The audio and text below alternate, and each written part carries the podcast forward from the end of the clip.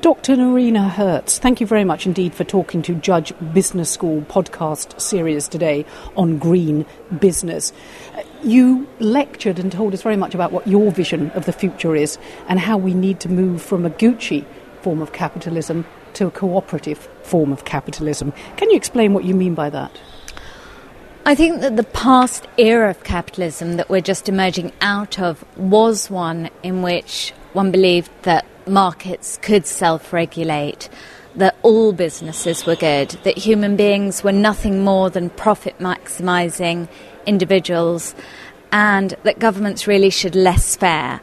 And it was an era in which um, it really became more shameful to not have your latest pair of Nike sneakers or your Gucci handbag than to be in debt. I mean, the average number of credit cards an American has is nine. It was an era that was very much um, measured by material wealth and success, um, an era built on opaqueness where um, boards of directors were more likely to um, go out and play golf together than actually hold the company to account. And clearly, what this financial crisis has done is it has really blast open wide um, the inherent problems in the former system of capitalism.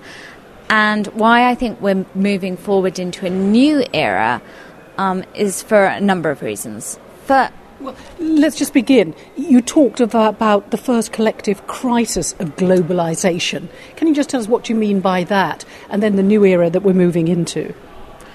Um, some commentators have said that they think that this crisis um, is, mo- is really to be compared with the Russian crisis or the dot com crisis or the Japanese crisis.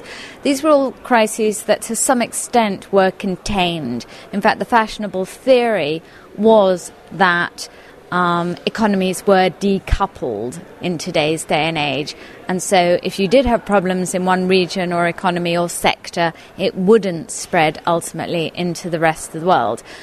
Uh, today, what we're seeing is the first collective crisis of globalization, the first collective lose lose, where the effects are so profound, where the consequences are going to be so bad for so many in terms of jobs lost, in terms of companies going bankrupt, in terms of people losing their income, that um, it's a manifestation of how, in an interconnected world, we stand or fall together. The fact that Taiwan, for example, you know, a little country but that is export oriented, is going to suffer an 11% drop in GDP this year through no fault of its own, shows how in this global world um, we either swim or drown together.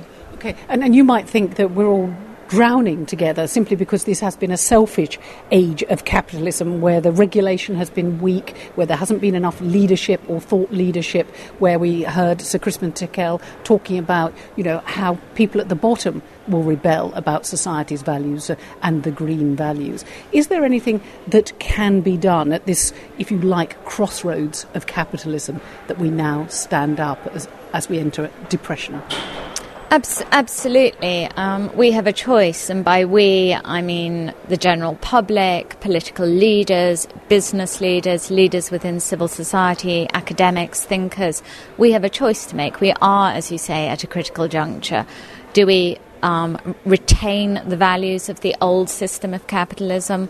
Um, do we retain a naive belief that somehow profits are necessarily correlated with what is good for society?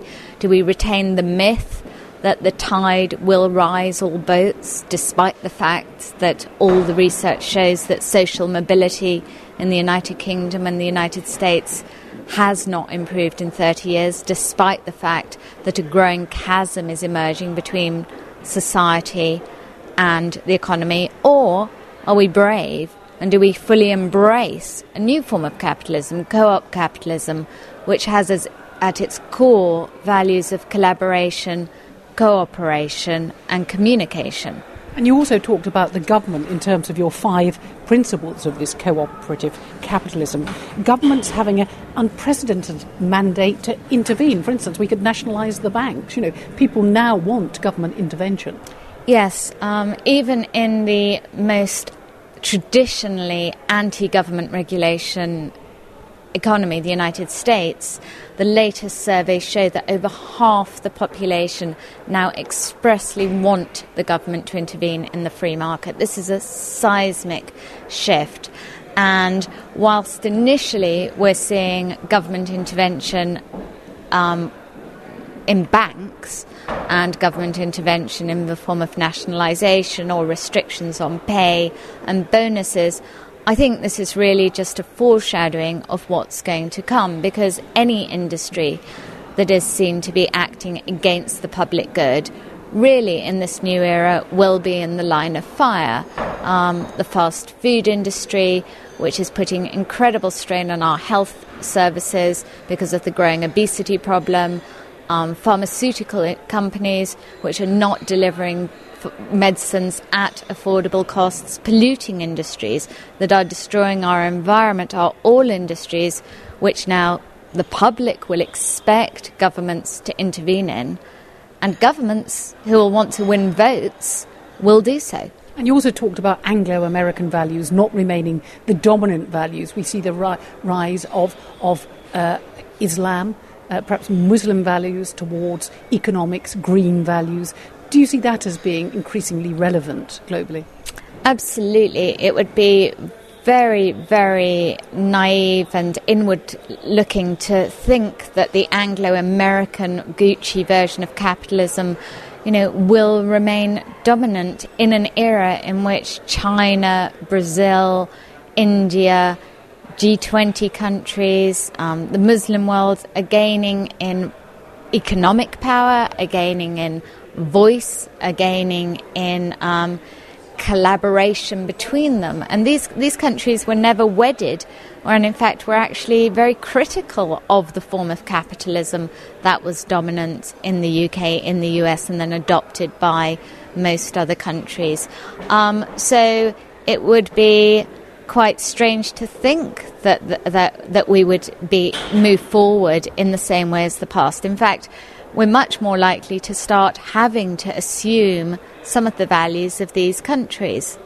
Sir Crispin Tickell, in, in his lecture this morning, said that some academics were talking about the human race only having a 50% chance of survival uh, by the end of this century. He talked about the, the Australian bushfires, what's happening, and there not being enough governmental leadership. Do you think that's a proper assessment of the situation, the state we're in, in terms of sustainability, business, and the environment?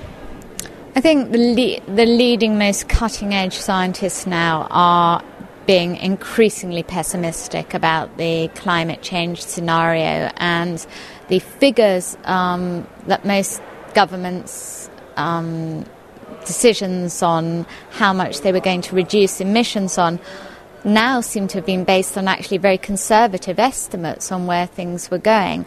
Um, so the latest thinking, I think, is very much in line with where Crispin Tickell says that we're moving, that actually we could see mass famines, mass migration, resource wars, terrible devastation, um, you know, within this century. So I think that is true. And, you know, anyone who is under any delusion that this problem can be solved without governments actively being involved, um, you know, really doesn't understand the nature of the world. Because although clearly there can be a role for business to play in coming up with solutions, and new technologies will be part of the solution, um, we've also got to admit that businesses did get us into the state that we are in. Industrialization did.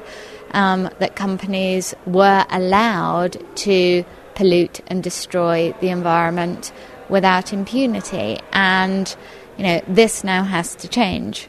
So, Dr. Noreena Hertz, your cooperative form of capitalism, which is going to replace Gucci capitalism, is going to save the planet? Well, cooperative capitalism, I think, is a form of capitalism that is very well suited to moving future. It's a rules based system of capitalism, it's a form of capitalism that understands that this is a multiplayer game in which one can only win if everyone acts together for a common good. It's the kind of open source version of capitalism, the Linux versus the Microsoft version, so to speak. And it's a version that's absolutely suited for a moment in time where the public want to know very clearly on whose side government is on and whose side business is on. Um, choose Gucci at your peril. Choose the co op for longer term viability. I hope we speak again. Dr. Noreena Hertz, thank you very much indeed for talking to Judge Business School Green Business Values podcast series today. Thank you.